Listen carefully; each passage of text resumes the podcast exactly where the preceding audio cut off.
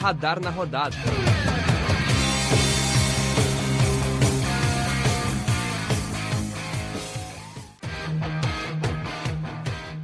Salve, salve, ouvinte! Está começando mais um episódio do Radar na Rodada, o podcast que discute o futebol do meio de semana, mas também a repercussão do final de semana e também de outros esportes. Aqui no Radar Esportivo, né, projeto de extensão da Universidade Federal de Santa Maria. Bom, eu, Rubens Guilherme Santos, estarei hoje ao lado dos meus amigos Luca, Andrade e também Rodrigo Arão. Primeiramente, vou deixar um salve aqui pro Luca. Como é que você tá? Tranquilo? E aí, Rubens, e aí, Rodrigo, muito boa noite para vocês, muito bom dia, boa tarde ou boa noite para os ouvintes que nos escutam nas nossas plataformas digitais. É, a gente tem bastante coisa para conversar nesse episódio de podcast, jogos do Inter e do Grêmio na Libertadores e na Sul-Americana, respectivamente, a, a ida do, da dupla Granal para a semifinal do Gauchão e também os jogos da Champions no meio de semana, entre muitos outros assuntos que vão ser abordados aqui neste episódio. É isso aí, Luca. E quem também estará ao nosso lado hoje é o Rodrigo Arão. É, boa noite, Rubens. Boa noite, Luca. É realmente bastante coisa. Tem reforço vindo, tem jogo continental. É, o brasileiro já não está tão longe assim, falta um mês para começar o brasileiro. As coisas estão começando a a entrar no ritmo, né? A temporada já está começando a ter um, um, ritmo um pouco mais acelerado, tendo um jogo importante. Então vamos embora que tem conversa. É isso aí, Luca e Rodrigo. E eu também convido você, ouvinte, a acompanhar os nossos trabalhos também nas redes sociais, né? Lá no Instagram, no arroba Radar Esportivo, e agora também no Twitter, né? No arroba Radar UFSM, você pode conferir as notícias né, do futebol gaúcho, principalmente do esporte gaúcho, de Santa Maria, e também ver o que a gente está colocando por lá né, nessas produções de conteúdo, beleza? Bom, então para a gente começar hoje, vamos falar de internacional, né?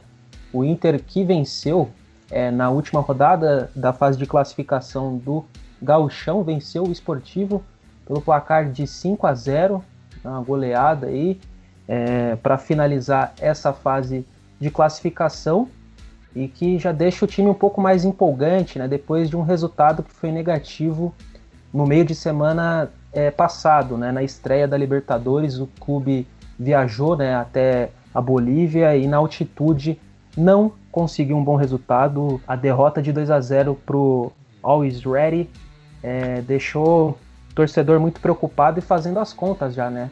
porque o Inter não começou bem a Libertadores da maneira que o torcedor esperava, não é isso, Rodrigo?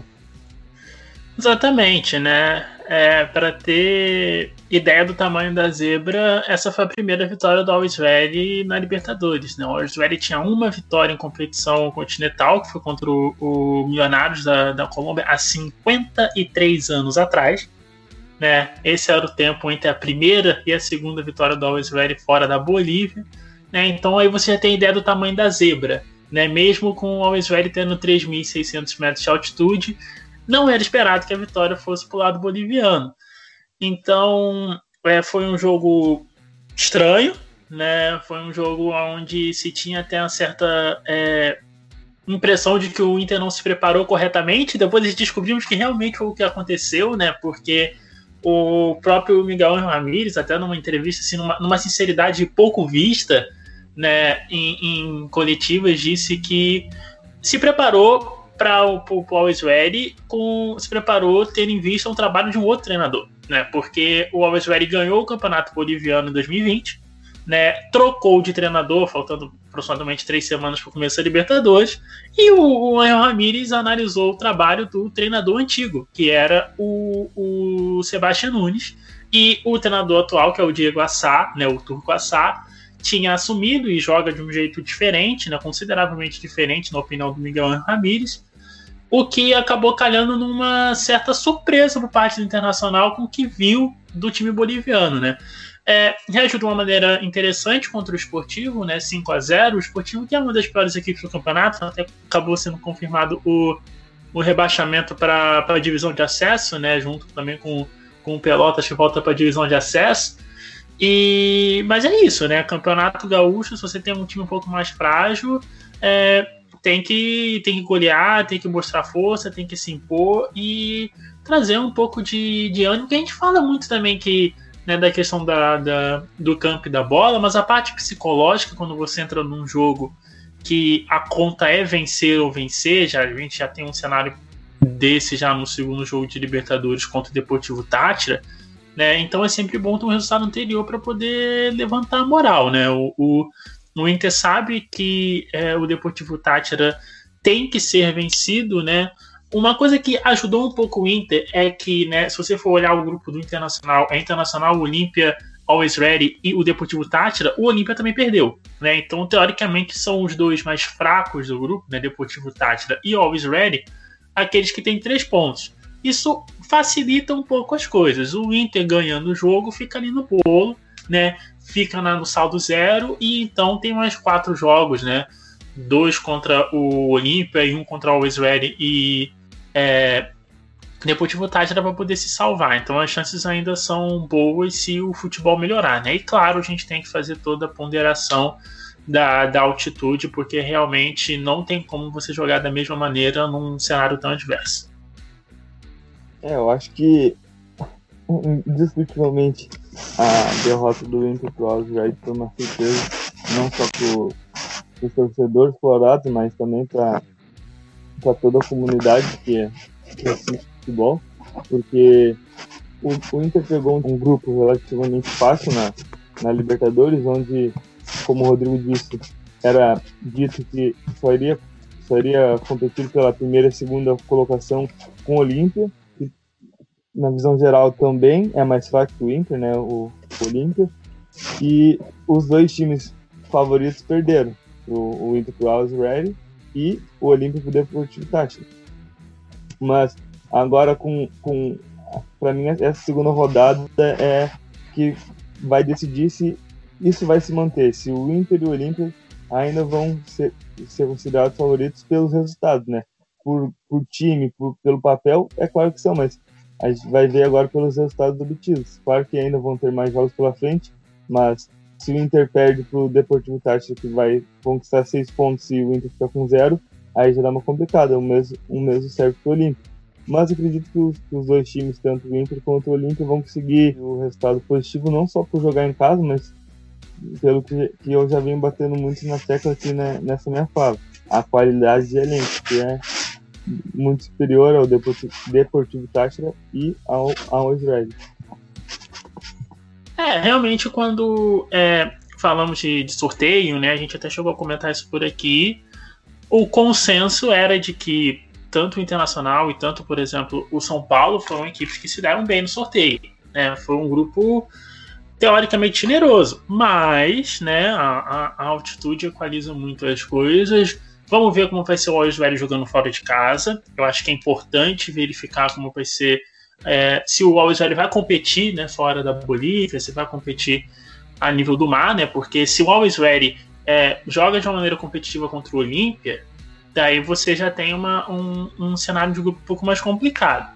O grupo, né, o elenco do Inter é um elenco qualificado, né? Mas aí, é claro, a gente tem que ver como é, é a assimilação do, do jogo novo dentro de um cenário de pressão, que a gente sabe que é diferente, né? Às vezes, né, o Inter que está acostumado a jogar de um certo jeito, talvez uma situação que você esteja um pouco mais pressionado, você pode ter um certo conflito de você não saber o que, que você faz, né? Ainda tem alguns jogadores, por exemplo, que ainda estão se encontrando ou que ainda não se se, se encaixaram de uma maneira muito natural, como por exemplo o Patrick, né, que é uma outra coisa que também foi levantada, né, sobre como vai ser a adaptação do Patrick dentro desse novo modelo de jogo, né, alguns jogadores que podem é, acabar ficando pelo caminho, né, que não, não, não cumpram essa adaptação.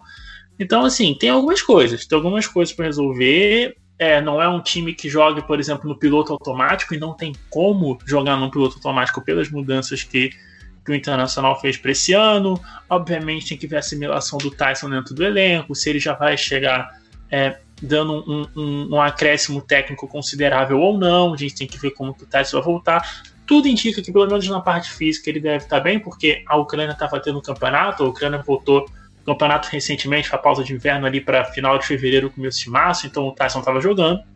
Né? Então, imagina-se que a parte física nem seja tanto a questão, né? Por exemplo, se imagina que o jogo contra o Olímpia, por exemplo, já tenha o Tyson no elenco do Inter, algumas questões para se resolver. É, o que dá para dizer, principalmente depois da derrota do Alves é que não dá para colocar o Inter como um, um, um time de oitavas de final de maneira automática, né? Tem que ver o que vai acontecer, tem que ver como que o time vai se comportar nessa, nessa situação. Tem alguns jogadores um pouco mais novos que não, não tiveram essa, essa situação de Libertadores. Algumas coisas para verificar e a gente fica na curiosidade para ver como esse Colorado vai sair. Mas sim, imagino que o Inter seja é, um dos 16 nas oitavas de final. A gente só não pode colocar com total certeza. E o, o Inter que goleou o, o esportivo no, no final de semana, agora que passou, e teve uma atuação surpreendente, né? Por parte do, do a atuação do Rodinei. Miguel Ramírez até disse que ele atuou como, como um camisa 10, e o Rodinei que tem é, uma situação um pouco delicada né, no, no elenco do, do Inter, porque se vê na. O Rogério Senna quer contar com ele no, no elenco do Flamengo, né? O Rodinei está emprestado do Flamengo pro Inter. E ele jogando bem, dá uma credencial para ele ser, titular nesse time colorado? Ou é melhor investir no Heitor que pode ter uh, frutos em longo, em longo prazo? Acho aí, Rodrigo Rubens. Bom, a situação do Rodinei é de disputa por vaga, né? Acredito que tanto no Internacional quanto no Flamengo, se no caso ele voltar para o clube carioca agora com esse fim de contrato, né? Com o Internacional. Então, é um jogador que já mostrou algumas qualidades, né? Principalmente ofensiva, mas é, algumas falhas acho que acabam marcando a passagem dele tanto pelo Flamengo como pelo Internacional. E parte defensiva também é bem criticada por alguns torcedores, pessoal que, que é um pouco mais chegado no lateral defensivo e tudo mais, né? Ou em momentos importantes que os laterais, os jogadores precisam atuar. Então pode ser que ele seja. Ele é um jogador útil, acredito em na maioria dos clubes brasileiros, né? E titular, talvez até absoluto, na maioria dos times também. Mas pensando em Libertadores, é, e, e, na sequência do trabalho, talvez até mesmo a, proposta e o projeto de futebol que o Ramires quer implantar dentro do Internacional, talvez ele não seja tão útil assim, ou possa se reinventar também e atuar em outro, cumprir uma outra função diferente da que ele vinha fazendo com com Abel, né? Ou até mesmo com o Kudê. É, sobre o, o Rodinei e o Heitor, imagino que o Heitor largue na frente né? O Heitor vem mostrando alguns bons sinais de que é, deve ser o lateral direito titular durante o segmento 2021. É, teve até, por exemplo, se você for comparar no jogo do, do, do Inter contra o Alves o Heitor foi um dos pontos positivos, principalmente no primeiro tempo. Né? O grande predicado do, do Rodinei, né? a grande, grande característica dele é essa chegada no fundo né? e esse cruzamento. E só que o Rodinei, ele, a questão do Rodinei é que o que compensa nele é a quantidade de vezes que ele consegue chegar no fundo, mas ele não tem necessariamente uma precisão muito grande. E uma coisa que já dá para perceber dentro do jogo do Heitor é que ele é um cara muito preciso dentro do cruzamento. Ele é um cara que ele chega à frente com mais critério, com mais qualidade, né, com, com uma bola mais apurada para dentro da área, né? Então deixa a finalização do ataque, né, finalização da jogada mais apurada. Imagino que o Heitor já largue nesse momento como titular. É, é um jogo, né, por exemplo, o Internacional vai ter um jogo um pouco mais pausado, que vai ter um jogo um pouco mais com a bola, que vai exigir algumas, algumas tomadas de decisão mais complexas, leituras mais complexas dentro do jogo, que favorecem um pouco mais o Heitor. É, o Rodinei tem essa questão defensiva mesmo também que é, é um pouco complicada. Às vezes é um cara que tem um pouco de dificuldade para poder fazer fechar a linha de impedimento, de saber se algum jogador atrasa na frente. É um cara que liga e desliga dentro dos jogos com alguma facilidade. Né? Então, assim, o Rodinei ele foi contratado dentro do, do, do modelo específico que era de um cara de corredor, que era um cara né, de, de, de linha de fundo, de ida e volta para ajudar na pressão, um cara que tem esse, essa, essa parte física muito, muito bem apurada, né? Mas é, apesar disso também ser algo muito requerido dentro do, do, do, dos times do Ramires, é um pouco menos. Né? É um modelo de jogo, é um estilo de jogo que favorece um pouquinho mais o Heitor. Então, imagino que se o cenário continuar mais ou menos como está agora, e contando que o Rodinei já é um jogador relativamente pronto, não imagino que ele dê um salto a nível de recuperar o nível da titularidade dentro do, do Internacional. E no Flamengo também, se ele for, ele vai ser para ser reserva. É, eu, concordo com o que vocês disseram, e só para só informar os nossos ouvintes, né? O Inter joga amanhã, terça-feira, contra o Deportivo Táchira, no Beira Rio, uh, no horário das. Horário das 21h30, né? É, Terça-feira, dia 27 de abril, às 21h30, lá no Beira Rio, é, é o jogo do Inter, no confronto Libertadores, válido pela segunda rodada. É, e passando algumas informações aqui sobre o elenco, né, os jogadores disponíveis para esse duelo contra o time venezuelano, Guerreiro acabou sentindo dores no joelho operado e não deve jogar, não deve estar disponível para o Ramires nesse, nesse confronto. O zagueiro Lucas Ribeiro também sentiu o joelho, joelho esquerdo. É, lá ainda contra o, o clube boliviano né, na semana passada e também não estará disponível para essa partida contra o Tátira. E a chance do Dourado é, de ser utilizado como zagueiro com o Lindoso de primeiro volante também existe, né? Então essas algumas informações também, lembrando, né, que o Tyson pode estrear nessa partida, né? Ainda mais jogando no Beira-Rio, tem toda essa essa importância, né, da reestreia. E vamos passar então aqui o provável time que deve enfrentar o Deportivo Tátira da Venezuela no Beira-Rio nessa terça-feira, dia 27, às 21h30. Bom, provável time é Lomba, Aí fica uma indefinição entre Heitor ou Rodinei na lateral direita, Cuesta e Zé Gabriel na zaga, com Moisés na lateral esquerda. Daí do meio para frente, Dourado, Edenilson, Praxedes, Caio, Yuri e Patrick. Esse deve ser o time que deve enfrentar o Deportivo Tátira nessa terça-feira, dia 27, pela segunda rodada da fase de grupos da Libertadores. E depois da, do jogo da, no meio de semana, o Inter se classificou como segundo colocado né, do, do Gauchão para a semifinal. Ele enfrenta o Juventude, que foi o terceiro. Então, como Inter teve melhor campanha, ele vai decidir, decidir a final da semifinal em casa, o segundo jogo, né? O Inter enfrenta o Juventude domingo, dia 2 de, 2 de maio, no estádio Montanha dos Vinhedos, às 16 horas. Já o jogo de volta, lá é 8, no sábado, Beira Rio às 19 horas, onde será, será um dos finalistas do Gauchão 2021. Bom, e agora trocando a chavinha, vamos falar do outro time da capital gaúcha, vamos falar de Grêmio agora. Grêmio que venceu o Ipiranga no final de semana pelo placar de 3 a 2 né, uma, uma vitória um pouco mais suada é, contra o Ipiranga. E a equipe também, na semana passada, estreou na Copa Sul-Americana também com vitória, né? Primeiro jogo dentro de uma competição continental, né? Sem Renato Portaluppi. A equipe conseguiu é, a vitória e também já engatou a segunda vitória no último final de semana contra o Ipiranga.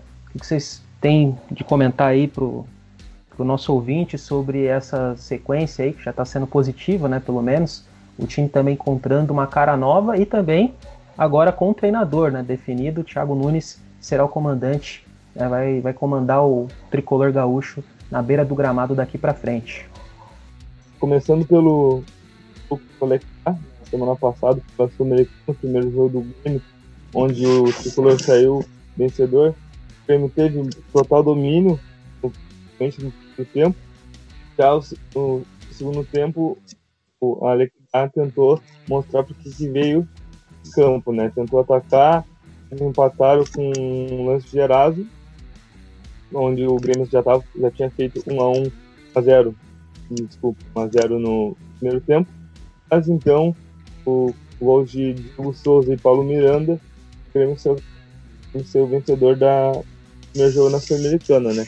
Depois, nesse final de semana, teve o jogo um jogo bem um, fez gol muito rápido, se eu não me engano, em 10 a 15 minutos, o Grêmio abriu 6 a 0 no segundo tempo, também numa fração muito pequena de minutos, o Ipiranga fez dois gols e, e pressionar o Grêmio para um empate. Né? O Ipiranga que também estava brigando contra Caxias para se classificar a semifinal do Gauchão, com a derrota aí com um resultado o Caxias, o Caxias foi quem passou, justamente quem vai enfrentar o Grêmio na semifinal do Gauchão, né? Só para falar um pouco mais do jogo o Ipiranga, é, a gente pode ver mais um pouquinho do que vai ser o esquema do, do Thiago Nunes, principalmente o esquema de marcação, de é, oposto ao que o Renato fazia. O Renato, a proposta dele é, era uma marcação mais individual e a do Thiago Nunes é uma marcação em área, né? De, isso facilita os zagueiros marcar, mas dificulta um para os atacantes, e a marcação dá ao contrário. Uh, um pouco para os zagueiros, mas facilita os atacantes. Mas, para falar também do, foi o sofrimento do Grêmio no, no, segundo tempo foi com as bolas aéreas. Se não me engano, o Ipiranga era o, a principal arma do Ipiranga contra o Grêmio foi a bola aérea, o cruzamento, o escanteio. E o Ipiranga teve muitos escanteios a seu favor. Todo mundo conseguiu ver a durante um dos maiores problemas do Grêmio nesta partida. E também falando um pouco da, dos titulares que foram em campo. O Paulo Miranda fez dupla de zaga com o Rodrigues, e foi um, uma, uma, uma, surpresa, porque quem vinha acompanhando o Rodrigues era justamente o Juan, outro guri da base. Isso mostra um pouco do fim da rotatividade do Renato Portaluppi trazendo a equipe do Grêmio nesses partidos, né? o Miranda que jogou contra o Equidad, o Santos fez até um dos gols da partida, voltou a jogar contra o contra o Ipiranga. E uma coisa que o, que o, que o Thiago, Thiago Nunes quer fazer do, com, com o Grêmio é da rotatividade que, que vinha sendo dado aos jogadores. Tipo, na, o Renato ele fazia assim, ele dava rotatividade durante as competições, não era tipo, ah, agora eu vou testar esse jogador depois vou testar o outro. Não, uma rotatividade, no meu ver, fácil, né? Uma rotatividade entre as competições. O Libertadores jogava mais ou menos o time principal e o Brasileirão, por exemplo, tinha um pouco dos reservas, um time mais misto. E o Thiago Nunes não tem muito essa proposta. Mas foi um jogo que deu a classificação para o Grêmio para a semifinal do, do, do, do, Campeonato Gaúcho como primeiro colocado. Agora enfrenta o Caxias. Enfrenta o Caxias domingo também, mesmo dia que enfrenta o Santude.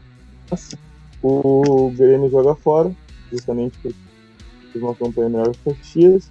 E o em semifinal em 7 horas domingo, dia 2 de abril.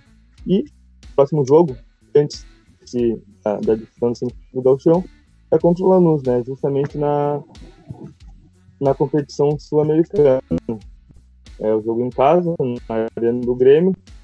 Como eu disse antes, possivelmente o mesmo titular que jogou contra o Piranga, salvo algumas exceções.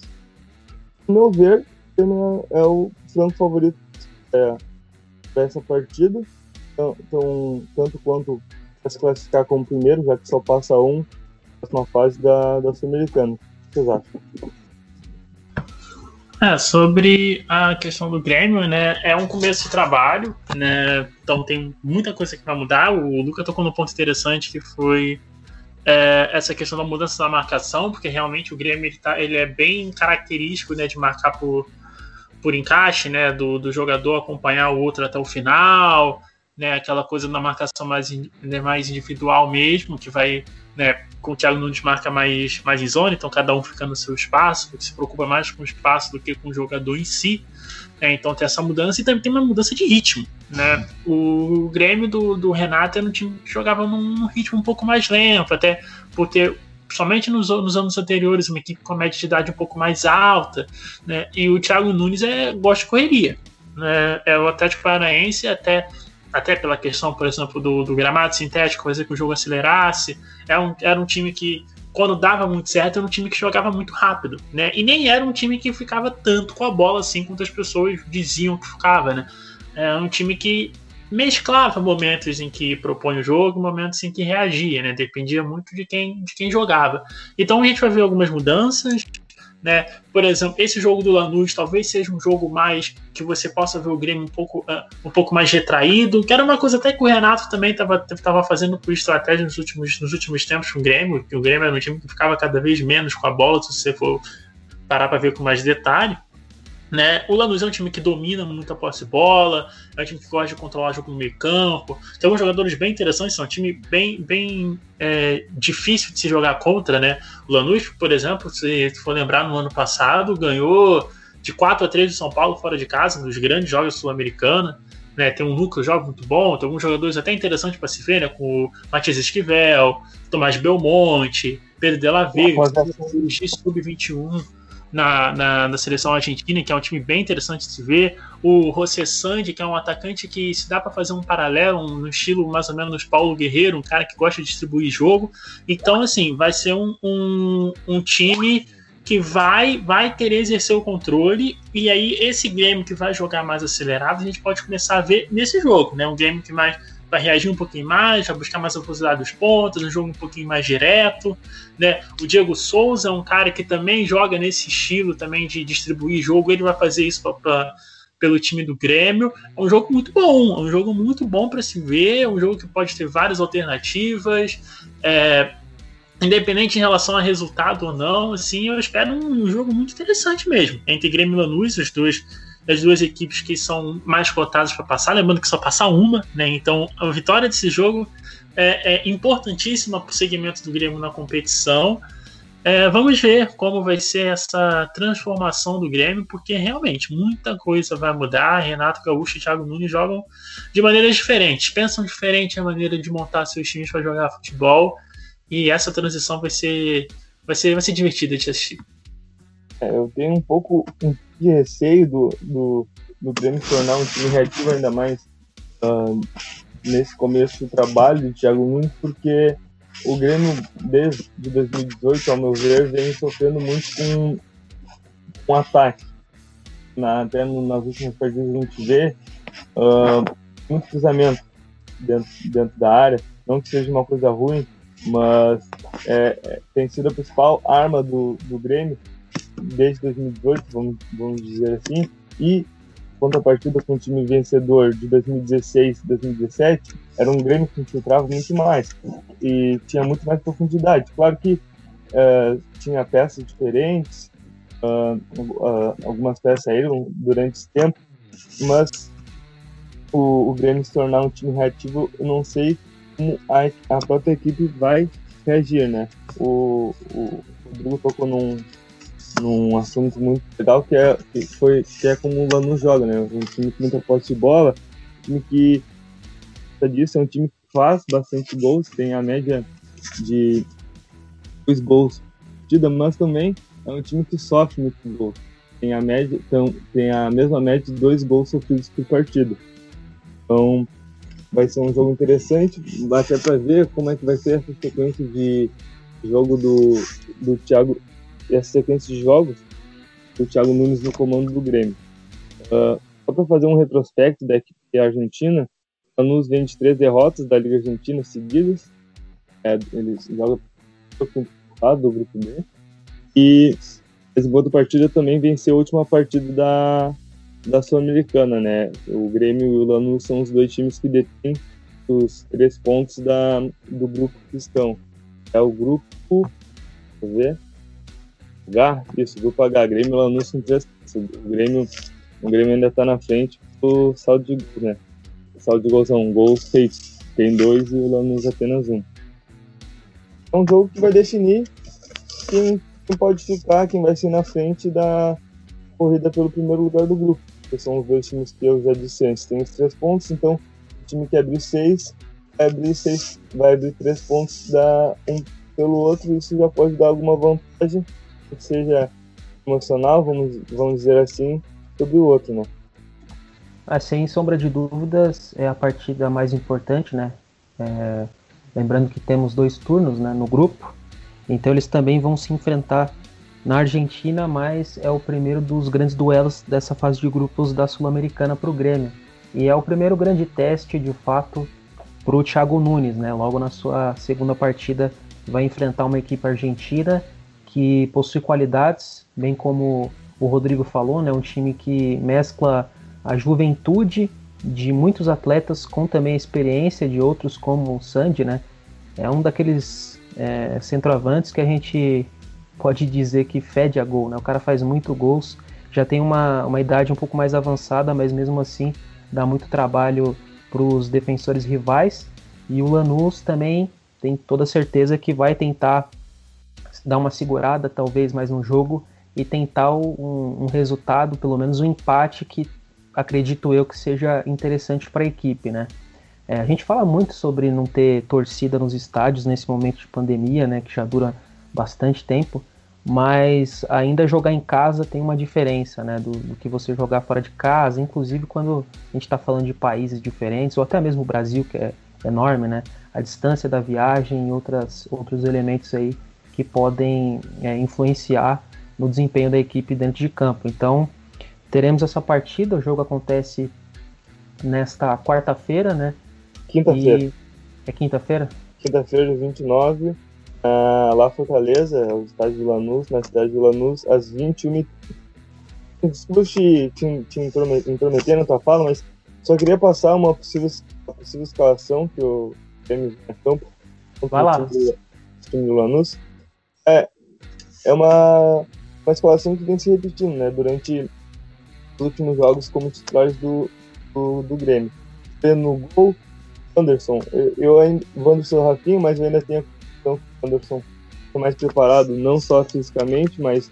Uh, não vou dizer tecnicamente, mas entrosado com o, um, um, elenco do Grêmio, então acho que o Wanderson vai se manter titular, até o Rafinha adaptar mais a, aqui ao, ao Grêmio. Pelo que o Thiago Nunes falou né, nesses nesses últimos dias, de dar rotatividade de muitos jogadores e tentar uh, botar um elenco ideal pro, pro Grêmio, o, o, zagueiro que vem jogando nas últimas duas partidas é o Miranda junto com o Rodrigues e na lateral esquerda o Diogo Barbosa. Uh, abrindo no meio de campo temos o Thiago Santos, Deus Henrique e Jean Pierre, né? O Rio vem se mantendo fazendo bons jogos na equipe do Grêmio Aqui eu acredito que seja uh, o Léo Pereira, jogou mu muito bem nos últimos jogos, Ferreira e Diego Souza. E assim se, se, se fecha o time do, do técnico Thiago Nunes para possível time do técnico Thiago Nunes contra o jogo do Lanús.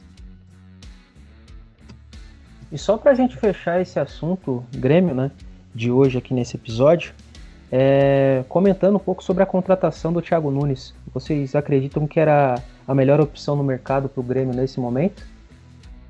Olha, a melhor opção é sempre aquela coisa, né? De tem muito o mercado é muito amplo, tem muita gente, mas se você for ver de, por exemplo, um contexto mais nacional e nomes que estavam disponíveis, era difícil ter um nome melhor do que o do Thiago Nunes, assim. É, é um nome, nome bom, de quem já fez um bom trabalho, times que costumam competir é, relativamente bem, até o próprio até o próprio Corinthians, por exemplo, se você for ver a maneira que o, o Corinthians foi eliminado na Libertadores né? Foi eliminado fazendo um dos melhores jogos da temporada, né? O que diz muito sobre o que foi a temporada depois da eliminação contra o Guarani também, mas que indica que existia um caminho para que as coisas pudessem dar certo no Corinthians, mas ao que tudo indica, a questão foi muito mais do interna, né? Foi muito mais uma não aceitação do vestiário ao Thiago Nunes, mas o Corinthians tem questões muito específicas sobre a, man a maneira que o Corinthians joga que, vai que reserva ao próprio Corinthians, né? Uma coisa, uma, uma formação de identidade que tem dentro daquele clube. No caso do Grêmio, é, assim, é claro que quando você tem um treinador durante quatro anos e meio e esse treinador acaba sendo a pessoa, talvez a pessoa mais relevante da história do clube, fica complicado, né? Aquela coisa perde uma, perde duas, você sempre tem aquela sombra, você sempre tem é, aquele porto seguro que foi o Renato Gaúcho, que trouxe tanto pro Grêmio nessa passagem, né? Como treinador também. Então, assim, tem claro essa questão, mas eu imagino que o Thiago Nunes tenha o suficiente para, que, para fazer com que o Grêmio jogue relativo ao elenco que tem, que era uma coisa que já não acontecia nos últimos anos.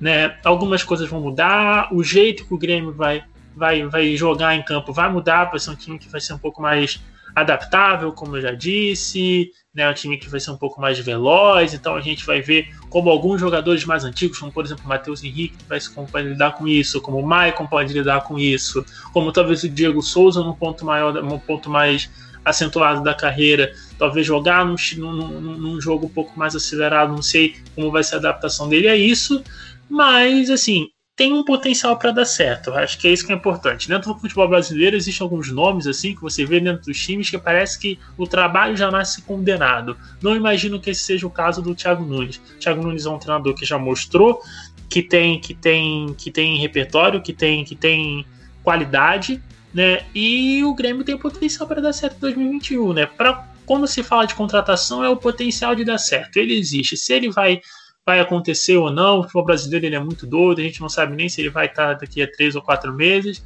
mas existem oportunidades, existem sinais para o Grêmio ter um bom 2021 sim.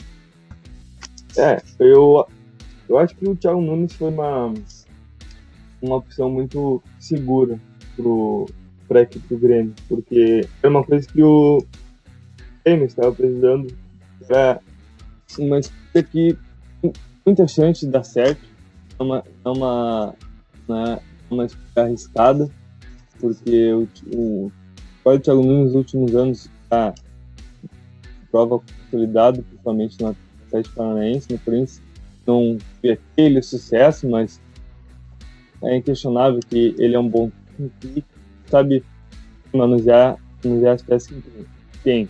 Então eu acho que a torcida gremista é muito, muito convicta que o Thiago Nunes pode sim fazer um bom trabalho, pode sim dar novas chances de títulos, principalmente nesse ano de 2021, que o Grêmio está no Sul-Americano e é uma, uma que nos conhece, já, que já foi campeão em 2017, se não me engano, com o Paranaense. Então, acho que sim, o Nunes está com uma, uma visão dos torcedores muito bem qualificados para a temporada vamos esperar que seja assim, né? Vamos ter que consiga manter bom trabalho técnico na, na cadeira de do, do time do Grêmio.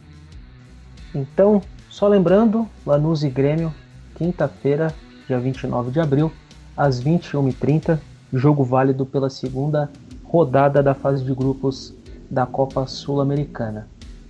E agora então vamos passar algumas informações aqui, a gente já falou de Gauchão, né, que já tem as suas semifinais definidas, Grêmio contra o Caxias e o Internacional contra o Juventude.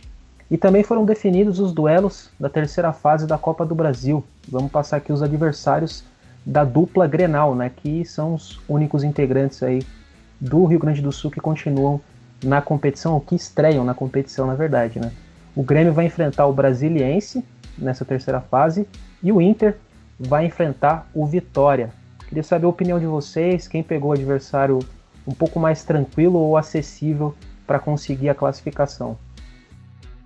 O Grêmio, sim, como eu disse, pegou o adversário mais acessível para ter, digamos, uma classificação tranquila, né? Não que o Inter não, não, não que não tenha a perspectiva de ter uma classificação tranquila acima do Vitória, mas o Vitória é uma, uma equipe de Série B, né? Então, mostra-se, em, em, teoria, superior ao superior de perigo o Fluminense ou isso é bem simples na verdade né? O Fluminense vai jogar jogar pelo pelo empate e tentar tentar alguma classificação nos planos e já o Vitória para mim ele vai agredir mais o Inter. Ele tem mais forças para fazer isso né então para mim é digamos que é uma te teoria bem simples de como vai funcionar essa terceira da Brasil do profissional. É, só lembrando que nessa fase já voltam aqueles confrontos de ida e volta, né? Então vai ter Grêmio e Brasiliense tanto no Rio Grande do Sul como em Brasília e Inter e Vitória tanto no Rio Grande do Sul quanto na Bahia. Sim, sim, mas eu, eu digo que o negócio do Fluminense tá jogar pelo empate e, e tentar uma classificação Claro que ele não vai jogar totalmente retrancado, né? Mas é, é, o, que, é o que a gente vê durante os anos de competição da, da Copa do Brasil. Claro, algumas vezes tem, uma, tem algumas surpresas na, na competição, com alguns times grandes perdendo para times menores, mas para mim são é, exceção e não a, e não a regra da, da competição da Copa do Brasil, principalmente nessas fases iniciais. É, não tem segredo nenhum que né, um confronto contra o Brasiliense seja muito mais, mais tranquilo do que um confronto contra o, o Vitória, né? O Brasiliense na Série D, né? Uma equipe que não joga a Série C há muito tempo, Série B então nem se fala, né? O, já vez que o Brasiliense jogou a Série A, por exemplo, já faz mais de 15 anos já, então assim é um outro momento no no futebol do Distrito Federal, um momento com muito menos dinheiro do que tinha numa, numa certa época, né? E Inter e Vitória, né?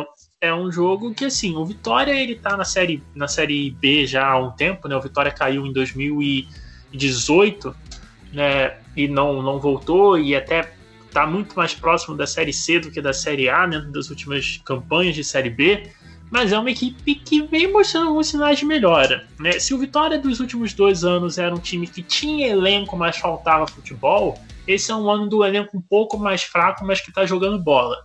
Né? Foi um time que competiu relativamente bem na Copa do Nordeste, chegou numa semifinal. Né? É que é uma Série B, por exemplo, se eu falar Vitória para Série B, é uma Série B muito complicada para se ter acesso, porque tem muito time grande ali. Né? Mas é um time que está caminhando. Então imagina-se que pode dar um trabalho. E por que, que pode dar um trabalho? Porque uma grande, uma grande fonte de, de perigo do Vitória é a velocidade. Né? E a gente sabe que a combinação velocidade e linha alta pode dar problema. Né? Um jogador para ficar de olho, por exemplo, no Vitória, é o jogador da Hora, que é um ponta né, de, de 20 anos que vem jogando muito bem. O Samuel também, um atacante de 19 anos, que está jogando muito bem. É uma dupla muito boa, que se entende muito, tem bastante velocidade, ataca com muita agressividade. Né? E o grande duelo de Inter e Vitória é esse. Né? O Davi e o Samuel tentando explorar essa linha alta do Inter, que talvez não esteja tão coordenada assim, pode dar um certo problema. O fato de ser dois jogos tranquiliza um pouco o Inter, o elenco do Inter, claro, é melhor, mas tem caminho para ter perigo mas ainda assim, tanto o Inter quanto o Grêmio pegaram confrontos assim relativamente tranquilos. O Grêmio, então, nem se fala. Concordo com vocês. Confrontos viáveis aí. E o Grêmio vai, então, jogar a primeira partida em casa contra o Brasiliense e decide fora. Já o Internacional viaja para enfrentar o Vitória e decide o duelo em casa no Beira Rio.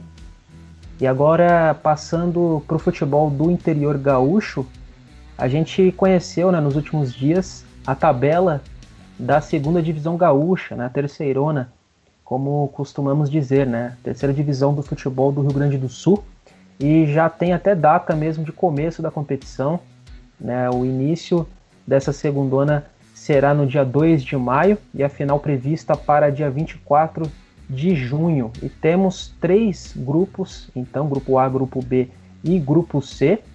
E eu vou passar aqui então é, quais times estão em cada chave. No grupo A, temos São Borja, Amaral, Elite, Gaúcho e Três Passos. Grupo B, Rio Grande, Rio Pardense, Rio Grandense de Rio Grande e 12 Horas. E no grupo C, União Harmonia, Sapucaiense, Santa Cruz, Novo Horizonte e Nova Prata. Me pesa o, o olhar não ter o Rio Grandense de Santa Maria nessa. Em, algum, em alguma das chaves da terceirona do Gaúcho. Olha, o grupo com Rio Pardense, Rio Grandense e Rio Grande ferra qualquer um, hein? Terror do, do É mesmo para falar. É, imagina o Rio Grandense contra Rio Pardense. Rio Grande contra Rio Grandense, não vai nem poder falar a equipe de Rio Grande, porque as duas vão ser do meu local. é, quebra o narrador mesmo. É, mas é, é falando sério, agora é, é muito bom a gente ver uh, as divisões mais, mais abaixo da, da chão elite voltar ao campo, né? É uma volta que mesmo com o coronavírus já tem, tem voltado a tempo, junto da, das regularizações a Organização de Saúde propõe ao, aos times. E é muito bom, acho que a Federação de Futebol vai dar esse apoio justamente para essa competição esse ano acontecer e as partidas acontecer, né?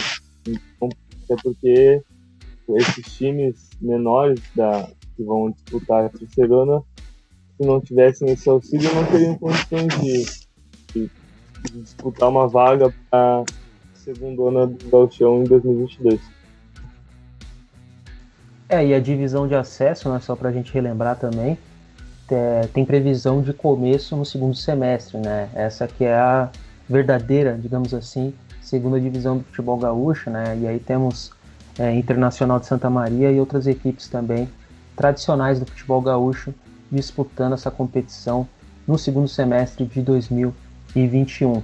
E uma notícia dos últimos dias, né, sobre a seleção brasileira foi também antecipado alguns jogos das eliminatórias para antes do começo da Copa América de 2021 e o Brasil vai enfrentar o Equador no dia 4 de junho é, no Beira Rio, no estádio do Beira Rio, em Porto Alegre. Partida válida pela quinta rodada das eliminatórias da Copa do Mundo de 2022 no Catar. Então o Brasil vai enfrentar duas equipes né, antes de estrear na Copa América e um dos jogos vai ser contra o Equador no Beira Rio no dia 4 de junho. Agora, passando para o futebol do velho continente, né, da Europa, temos nesta semana a disputa aí das semifinais da Liga dos Campeões da Europa, né, depois de toda a polêmica também envolvendo a Superliga que a gente comentou semana passada, e já tivemos até mesmo o cancelamento da, da competição, né, ou pelo menos a retirada de algumas equipes é, que, que haviam fundado essa Superliga né, atualizações que aconteceram logo depois da gente terminar a gravação do último episódio, mas não tem o que fazer, né? Mas nessa semana teremos então a volta da Liga dos Campeões da Europa com os duelos de semifinais e temos confrontos interessantíssimos, né? Chelsea Real Madrid, Real Madrid Chelsea e Manchester City e PSG, Paris Saint-Germain e Manchester City. E aí, como é que tá a expectativa para esses jogos? é, já temos bem desenhado, sabemos que é duelo de mata-mata, é, podemos palpitar, né, mas não temos uma certeza absoluta, mas acredito que pelo menos em um dos confrontos dá para palpitar e ter um, talvez uma segurança maior, talvez o duelo com o Real Madrid, ou eu estou me equivocando? O que, que vocês acham? É, o, o, o, duelo do Real Madrid contra o Chelsea, eu não diria que o Real Madrid seja o favorito, até porque está tá tendo uma boa fase nos, nos, últimos anos, tanto na, na Liga dos Campeões, até mesmo no campeonato da, da La Liga, né? Mas que, que ele é o segundo lugar, atrás do. segundo ou terceiro, atrás do, do Atlético de Madrid, primeiro. Mas o Chelsea também na, na, na Premier League vem bem, vem ganhando jogos, justamente mostrado o porquê na semifinal da, da UEFA Champions League, né? Então acho que os dois jogos vão ser muito, muito, muito disputados, muito difíceis de prever. quem, quem vai ser o vai ser um dos finalistas uh, e quem vai vencer o primeiro jogo. Eu até posso dizer que eu apostei, né, na, em alguma fase de aposta online, pro Paris Saint-Germain, que eu, eu, eu, particularmente tenho tendência a torcer, tanto por causa do Paris, tanto por Neymar, e não gostar do. não, não simpatizar muito com o time do, do Manchester City. Para mim, eu não vou muito pra dele. Para mim, eu acho que o Paris Saint-Germain, falando mais especificamente placares, o Saint-Germain acho que na ida consegue uma vitória de 1 a 0 e o Real Madrid acho que vai ser um empate nessa primeira partida com o Chelsea no Thiago Bernabéu. É, sobre, sobre, essa, sobre essa semifinal de Champions, é, Real Madrid e Chelsea é um jogo perigoso. A gente, a gente pode olhar para o placar de Chelsea e Porto né, e achar que o Chelsea é, fez, é, jogou mal e que deu chance pro azar, mas na verdade foi uma, uma quarta de final de duas equipes jogando muito bem. O Chelsea jogou num nível muito bom para passar pelo Porto e vem jogando muito bem em 2021. É, na minha opinião, tirando o Manchester City, é, é, a equipe que melhor joga futebol na Inglaterra nesse momento. Né? O, o Real Madrid é, há uns dois ou três anos vem, vem tendo essa segunda passagem do Zidane e nunca entrega em desempenho. Às vezes entrega em resultado, mas nunca entrega em desempenho. Né? Mas o, o, o Real Madrid parecia que ia melhorar um pouco, mas já está travando um pouco de novo. Teve um, um, jogo estranho contra o Betis no último sábado, um 0x0 um pouco estranho, jogou bem mal. Né? Então nunca é muito legal você ter um jogo. É, e assim, e não é que o Real Madrid esteja liderando por 10 pontos o campeonato, não. O Real Madrid está em terceiro lugar né, até passando a situação da La Liga, né, o, Atlético de Madrid está liderando com 73, o Barcelona está com 71 com jogo a menos e o Real Madrid está com 71 com o mesmo número de jogos do Atlético de Madrid. Então, assim, é um jogo com um nível de competição assim altíssimo, o Real Madrid precisando ganhar e, olha, fez muito pouco para conseguir a vitória. Isso preocupa, né? É porque o, o, o desempenho não está vindo, os resultados também agora não, não, não estão acompanhando a sorte que tinha em tempos atrás. Né? O Liverpool foi uma equipe que teve muitos problemas na temporada e continua tendo, que muito provavelmente vai ter que voltar para a Europa League, vai ter que agradecer se voltar para a Europa League esse ano.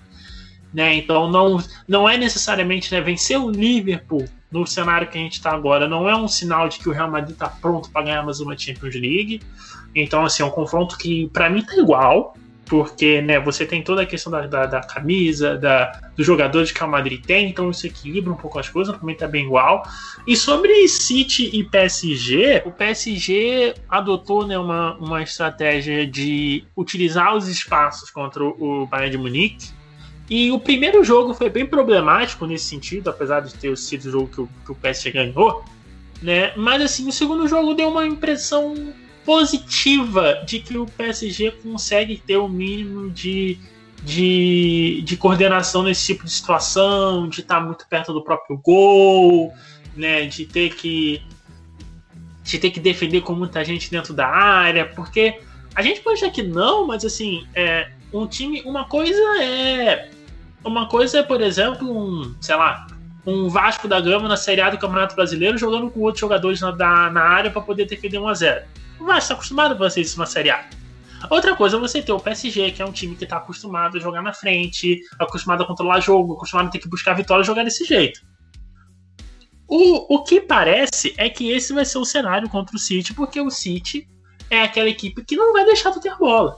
Não vai deixar de ter bola. Então, assim, não, não, não tem porquê. É, é, um, é um debate parecido, por exemplo, com o Del Valle Grêmio que aconteceu na, na na Libertadores, né, na pré-Libertadores.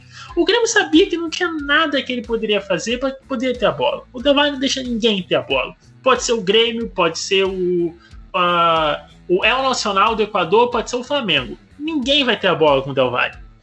Né, porque os caras exercem aquele controle ali. Né, e o City é assim. E o City ainda é bem melhor do que o Del Valle, né? Mas assim, a questão é que é um, é um time que ele consegue fazer com jogar, fazer com que o outro time jogue o seu próprio jogo de uma maneira assim muito muito impressionante até assim. Ele todo jogo é na velocidade, é no jeito que eles querem, né? Imaginar que o PSG vai conseguir segurar isso no Manchester City que está muito mais preparado para pressionar para correr para trás, que está deixando muito menos espaço do que em anos anteriores, parece difícil. Mas é, o PSG, você ter um Mbappé para jogar com contra-ataque é assim, é o melhor jogador possível para essa situação. Né? E o Neymar sendo esse cara de ligação, você tem o, o, o, o Di Maria. Às vezes falta, talvez, no PSG um cara que segura um pouco mais a bola quando o PSG precise. Mas assim, você tem um recuperador muito bom que é o Gueye. Você tem um, um, um, um, cara que ativa muito passe, que acha muita bola, que é o Neymar, e você tem dois caras que correm muito, que é Mbappé e Di Maria. Então, para fazer isso dar certo, acontece.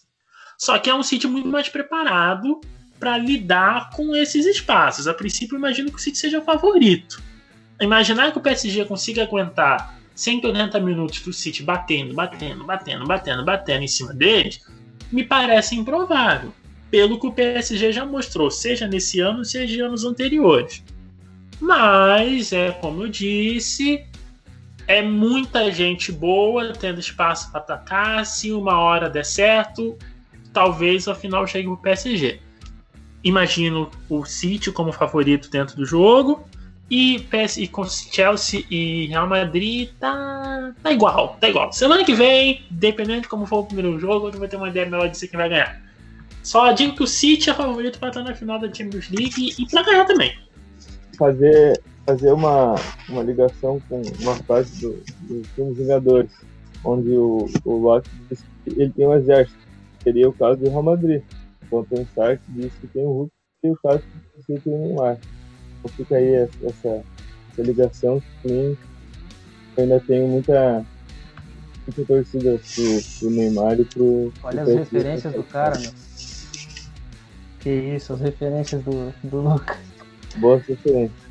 Bom, mas falando sobre esses dois confrontos aí, é, acredito que são dois confrontos bem equilibrados, mas acredito que o City é, é o mais favorito de todos aí, na minha opinião, na minha, na minha visão, para conseguir é, o título, né, o tão sonhado título da Liga dos Campeões. É, no confronto entre Chelsea e Real Madrid, é um confronto um pouco mais equilibrado, ou talvez esteja mais equilibrado, talvez pendendo para o Chelsea, é que teve essa melhora aí depois com a chegada do, do Thomas Tuchel. E o, o Real Madrid, é, quando eu pensei que ia engrenar de vez da temporada ali, que foi quando conseguiu a vitória contra o Liverpool, né? No primeiro jogo das quartas. E depois a vitória contra o Barcelona, num duelo que naquele momento a gente pensava que seria o decisivo mesmo, né? Para a La Liga, que agora tá do jeito que o, que o Rodrigo nos, nos falou, nos contou, eu pensei que ali o Real Madrid fosse engrenar de vez na temporada, né, conseguisse os resultados positivos na La Liga e se preparasse super bem para semifinais da Liga dos Campeões. Não foi o que aconteceu, dois empates aí que podemos é, talvez considerar como tropeços, né? Eu acho que pode considerar como tropeços, um time lutando por título é, no Campeonato Espanhol. E agora a equipe também enfrenta um Chelsea que, que vem embalada, vem jogando um, um bom futebol. Né? Como o Rodrigo disse também, teve alguma certa dificuldade contra o Porto, mas o Porto conseguiu dar trabalho para muita gente nos últimos tempos. É, também conseguiu uma classificação para cima da Juventus, tá? Que a Juventus não está é, naquele nível que a gente viu uma Juventus em, em, tempos atrás, mas foi uma ótima classificação ali também na, a prorrogação e tudo mais, com todos os ingredientes. E também vem de vitória né, na, na Premier League contra, se eu não me engano, foi contra o West Ham. Né, um duelo interessante bem interessante mesmo na parte de cima da tabela. O West Ham também fazendo uma ótima campanha nessa temporada. E o City vem embalado aí de conquista, né?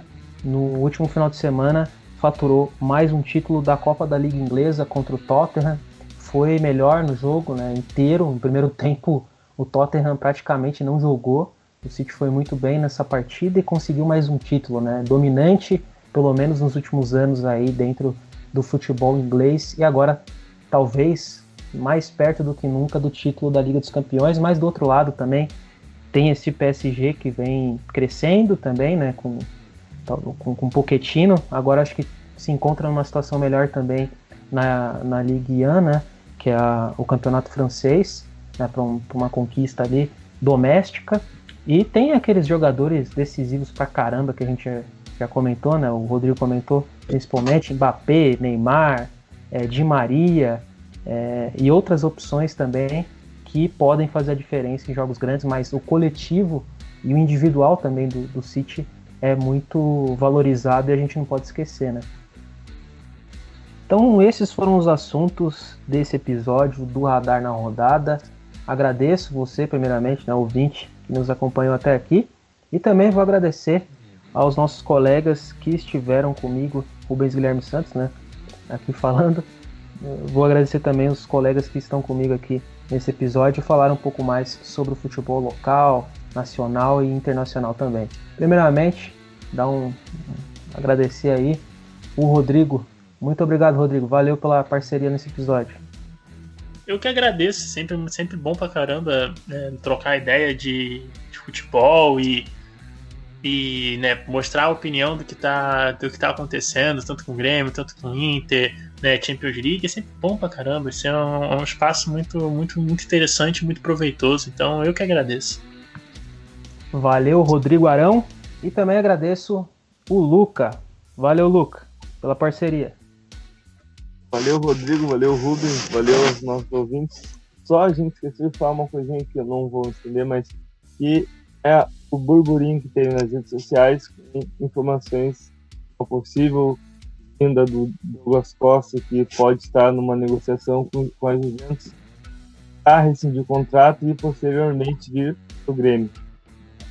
Então a gente teve isso do da Garbi, da Garbi que passou no Twitter dizendo que ele ainda não fechou, se está quase, e o, o emoticon do Rai se referindo claramente ao Douglas Costa, também o Rafael Pfeiffer, o, o jornalista da Gaúcha, que disse que teve essas informações, que o, o Douglas Costa está, sim, né, tentando receber o contrato com a Juventus para ir para o Grêmio no decorrer da temporada, quando o contrato for rescindido. Então é isso, muito obrigado acompanharem mais este episódio do nosso podcast Radar Esportivo. Até a próxima e tchau.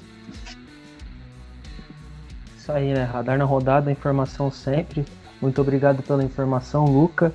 E teve mensagem né, misteriosa aí do Douglas Costa nas redes sociais. Deixa a torcida do Grêmio esperançosa aí para uma possível contratação.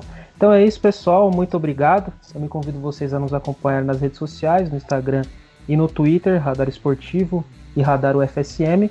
E é isso aí. Muito obrigado pela companhia e até o próximo episódio. Falou!